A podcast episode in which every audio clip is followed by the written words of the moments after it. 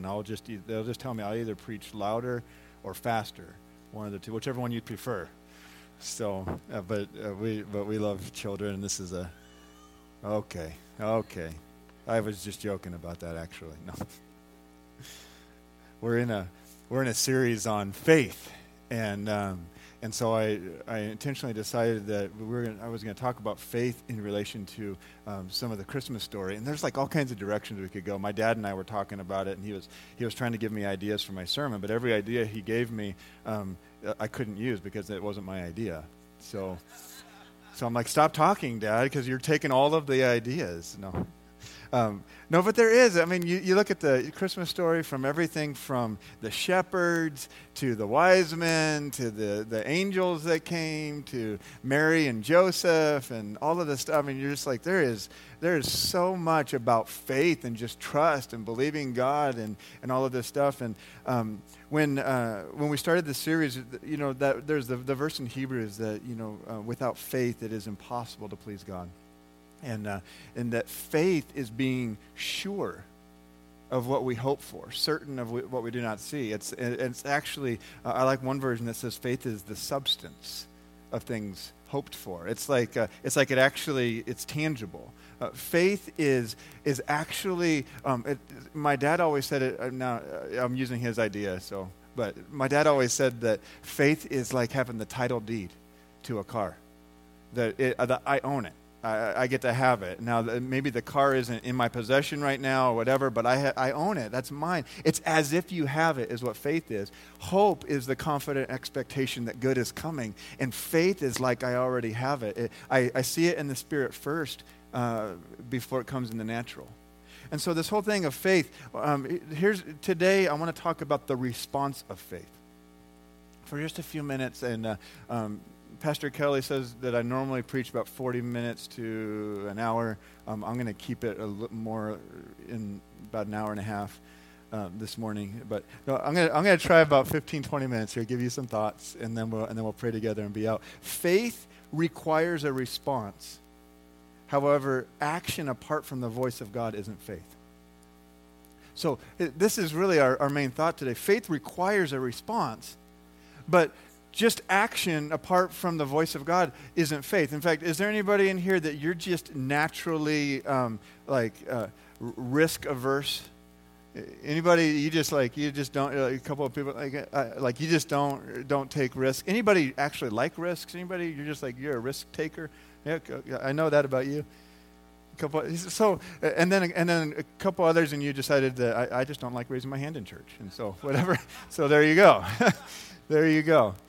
Uh, you can work that out between you and Jesus. Um, but so there's so this thing. Just because I like to take risks doesn't necessarily mean it's faith. Did you know that? And so, faith it, it, it actually requires that I'm responding to um, to God, to His voice, to the Holy Spirit. There, at some level, He said something, and because He, I might not have the whole picture, I might only have just the very next step, I might just only have a, a fraction of what, but I'm responding to His move. I'm responding to His voice. I'm responding to His leading, to His peace. To, I'm responding to something. And, and so just because you like taking risks doesn't mean it's faith. Well, I'm just a, I'm just a big, big person of, well, you might be, but you also might be just uh, going out ahead of the Lord, and, and uh, you don't want to be too far ahead of Him, and you don't want to be too far behind Him. You, need to be right, right in step with Him, where, uh, where Galatians says that, that um, if I live the, by the Spirit, let me keep in step with the Spirit. So, in other words, faith is simply hearing God's voice and responding in agreement with what He said. Simple, right? We can all just go home hearing God's voice and responding in agreement with what he said. The problem comes, this is where the problem is, is when we do hear God's voice, but we question because of hurt, pain, and disappointment. That's the problem. Because is anybody like, man, if I just heard God's voice, I would do exactly what he said, right? Like, if God showed up today and there was a pillar of fire and he said, Jonathan, right? He, he like spoke your name and, and spoke it in King, especially if he spoke it in King James, like, right? You would respond, right? That's what we say. If God spoke, if he said, if I saw the writing on the wall, if I, you know, whatever it might be, I would do exactly what he said if he said that. And but the problem is is that, that there's often times where he does speak, but because of pain and disappointment and hurt, we start to question, I don't know if that was God, or or if that was God, I'm just not sure. And and I want to talk to you about a, a story. There's actually a story. We're going to talk about two people. Um, a guy named Zachariah, and in some of your translations of the Bible, his name is Zacharias, and and then Mary. And in, in Luke chapter 1, we have two different responses to absolutely God showing up. And God showed up and he spoke clearly. There's no way to mistake that it was God's voice, but there was two different responses. And, and, and so Luke, Luke chapter 1, starting in verse 8, um, it says, Once when Zachariah's uh, division was on duty, he was a priest, and his division was on duty at the temple, he was serving as a priest before God he was chosen by Lot. Now, uh, this was a common practice where they would put, like, uh, I don't know, little pieces of, of, uh, of, sticks or stones or whatever, and they put it in a jar and they, they toss it. And somehow, depending on, where which one landed, uh, then they just they felt like God was leading them to do something. And so this is so he was chosen by Lot. Uh, he didn't know that he was going to be in this position today, but uh, but he ended up being in this position at this time. He was chosen by Lot according to the custom of the priesthood to go into the temple of the Lord and burn incense. And when the time for burning of incense came, all the assembled worshippers were praying outside. Then an angel of the Lord appeared to him, standing at the right side of the altar of incense. When Zacharias saw him, he was startled and gripped with fear. Uh, has anybody like seen an angel? Where like an angel like show. I'm I'm imagining this.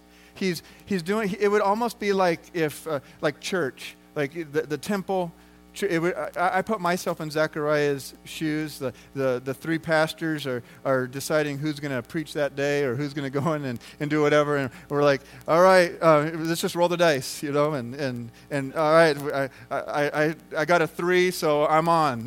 Everyone, and so I, I'm in the sanctuary and I'm up at the altar, you know, doing whatever we do, and maybe it's Christmas Eve, and I, maybe I got to light the candles. I don't know what it is, but but I'm in here, and it's my duty. And all of a sudden, boom, there is an angel that shows up. Like in, I'm, I'm imagining like in lights. I mean, this is like this is craziness, and my heart would your wouldn't your heart just like skip a little bit? Wouldn't it, you have a little bit of like sweaty palms? Something's going on. So this is the situation Zechariah is in, and he knows it's an angel. He's gripped with fear, and almost every time an angel shows up in the Bible, they say, "Do not be afraid."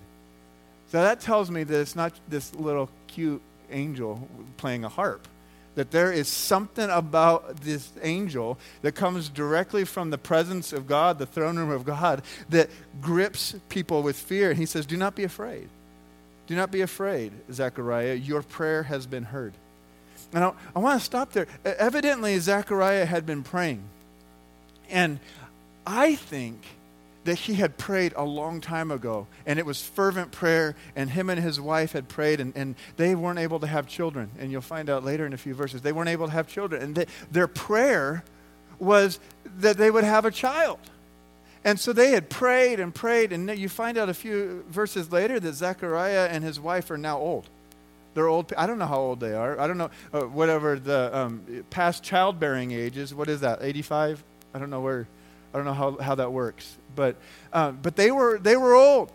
And, and I imagine here, if I'm just taking creative liberty, that the fervent prayer for having children was back probably when they're in their 30s, maybe 40s, maybe whatever, you know, early 50s, whatever it might be.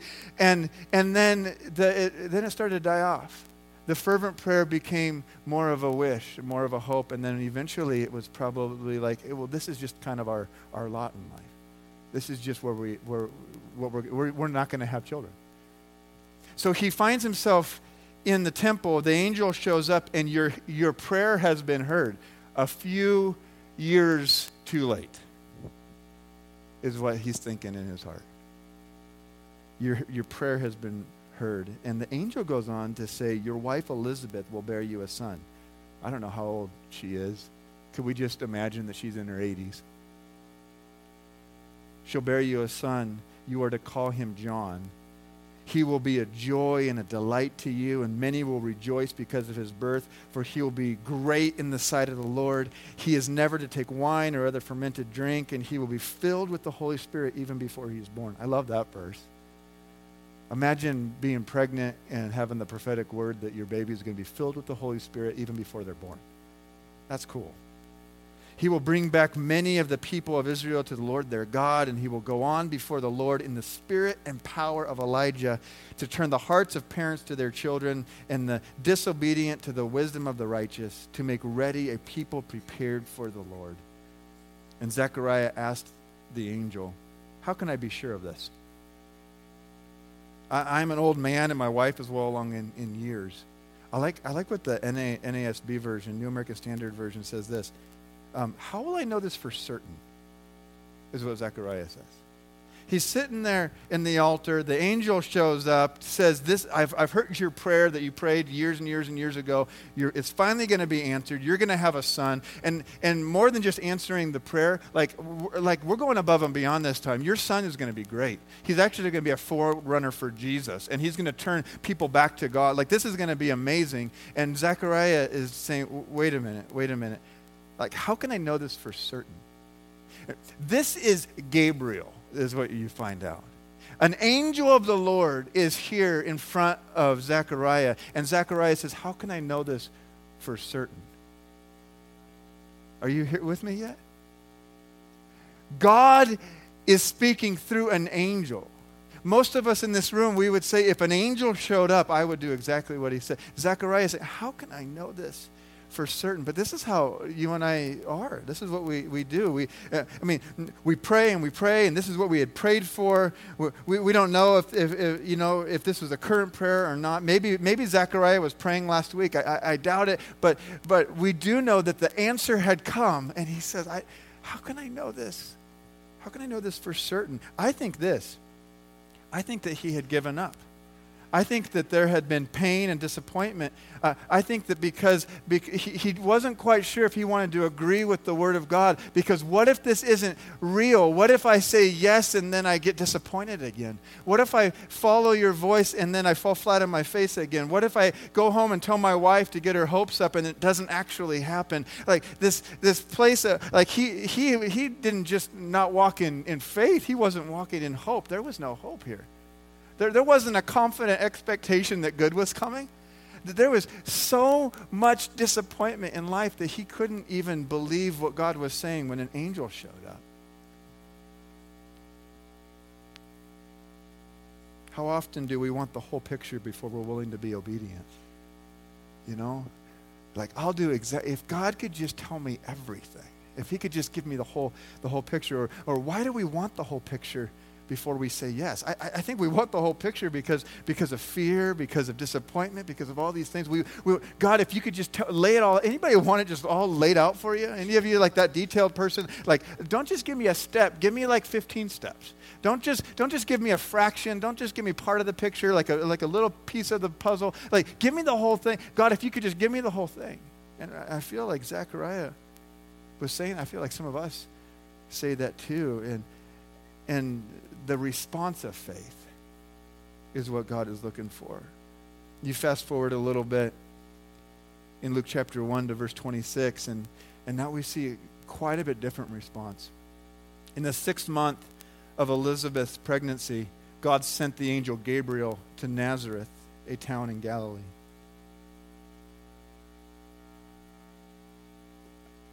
To a virgin pledged to be married to a man named Joseph, a descendant of David.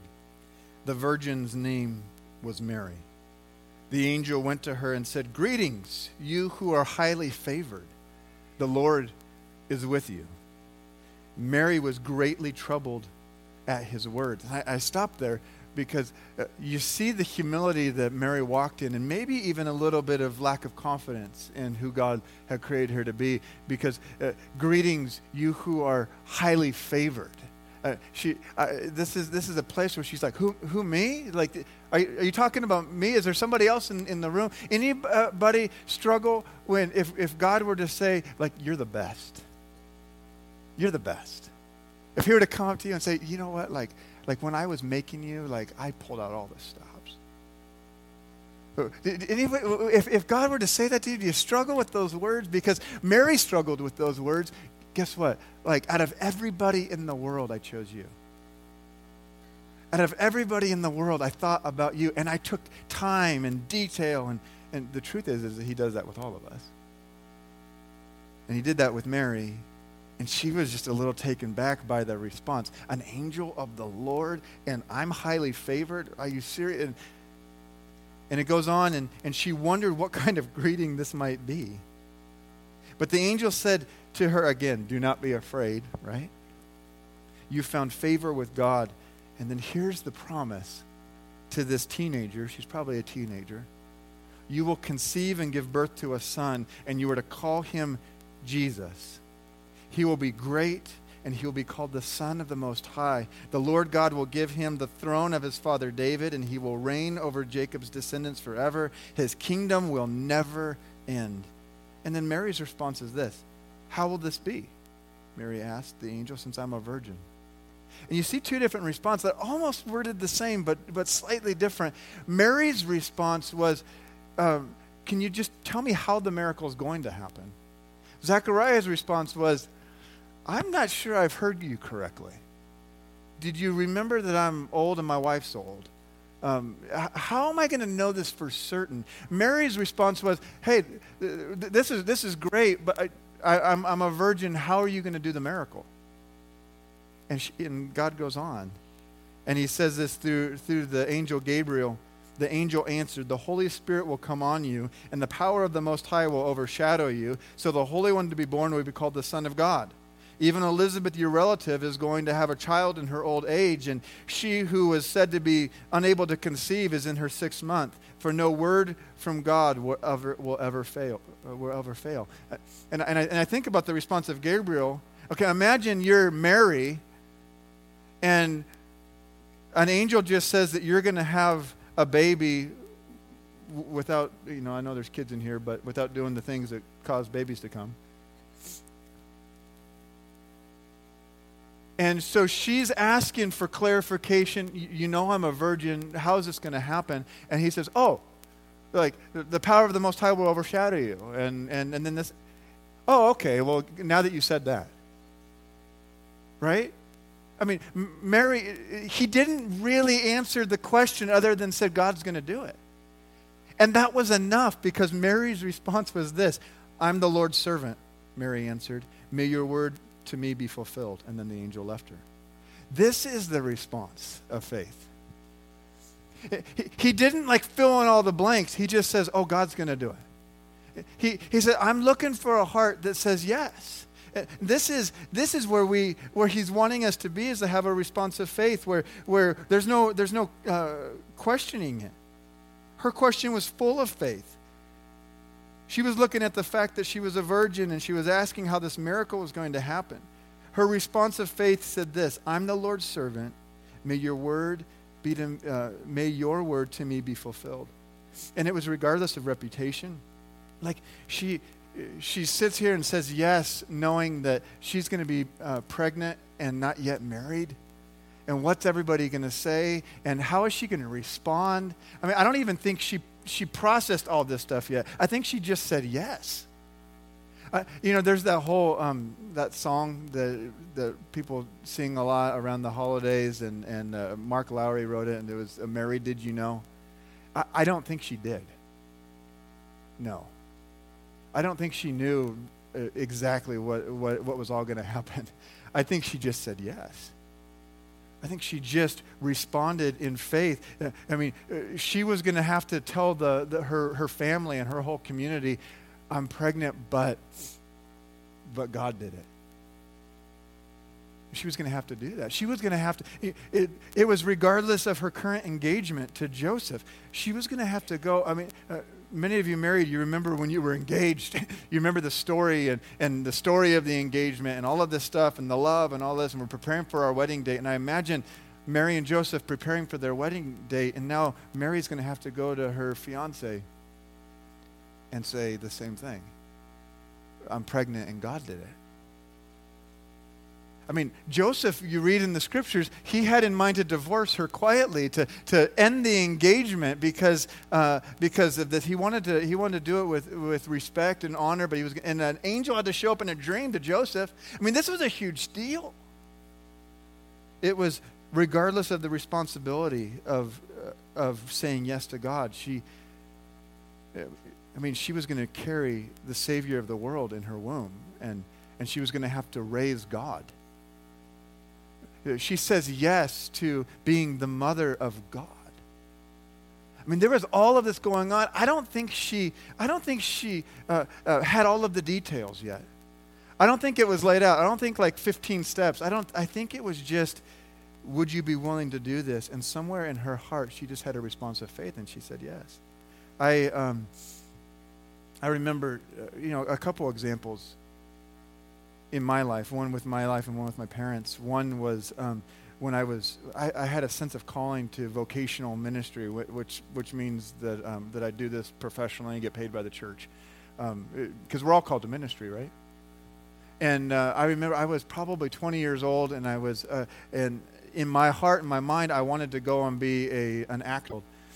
And, uh, and so I wanted to do that, and I was gonna. Um, there was a college I wanted to go to, university, and, and there was a major drama, television, film performance, and so I was gonna do that. And I want, I really, I mean, I just had a passion for this. I wanted to do this, and I remember the moment I was, I, I was helping lead our youth group at the time um, in Arizona, and we were at a place in Denver at a conference, a youth conference. I remember God um, asking me to go into vocational ministry, to be a pastor. To, and I remember this, and I remember looking at my the dream and the calling, and, and having to lay lay one down, and choosing to lay that. I remember that, and I, don't I don't compare myself to Mary. Uh, I mean, this is this is like next level faith right here. but I, I, just I feel like for all of us, it, it's more about the, the these day to day choices than about the big ones. It's like the little yeses lead to the big yes. And so I don't know. I mean, we look and we're like, man, God asked God asked Mary to carry the Savior of the world. Like that's that's big time. But He's also asking you to just like obey Him today, and to trust Him with your finances, and to trust Him with your children, and to trust Him with families and your marriages and, and to trust him with your careers and, and that step, that big decision you're supposed to make. And, you know, maybe one of the biggest thing, examples that I know of, of like kind of laying everything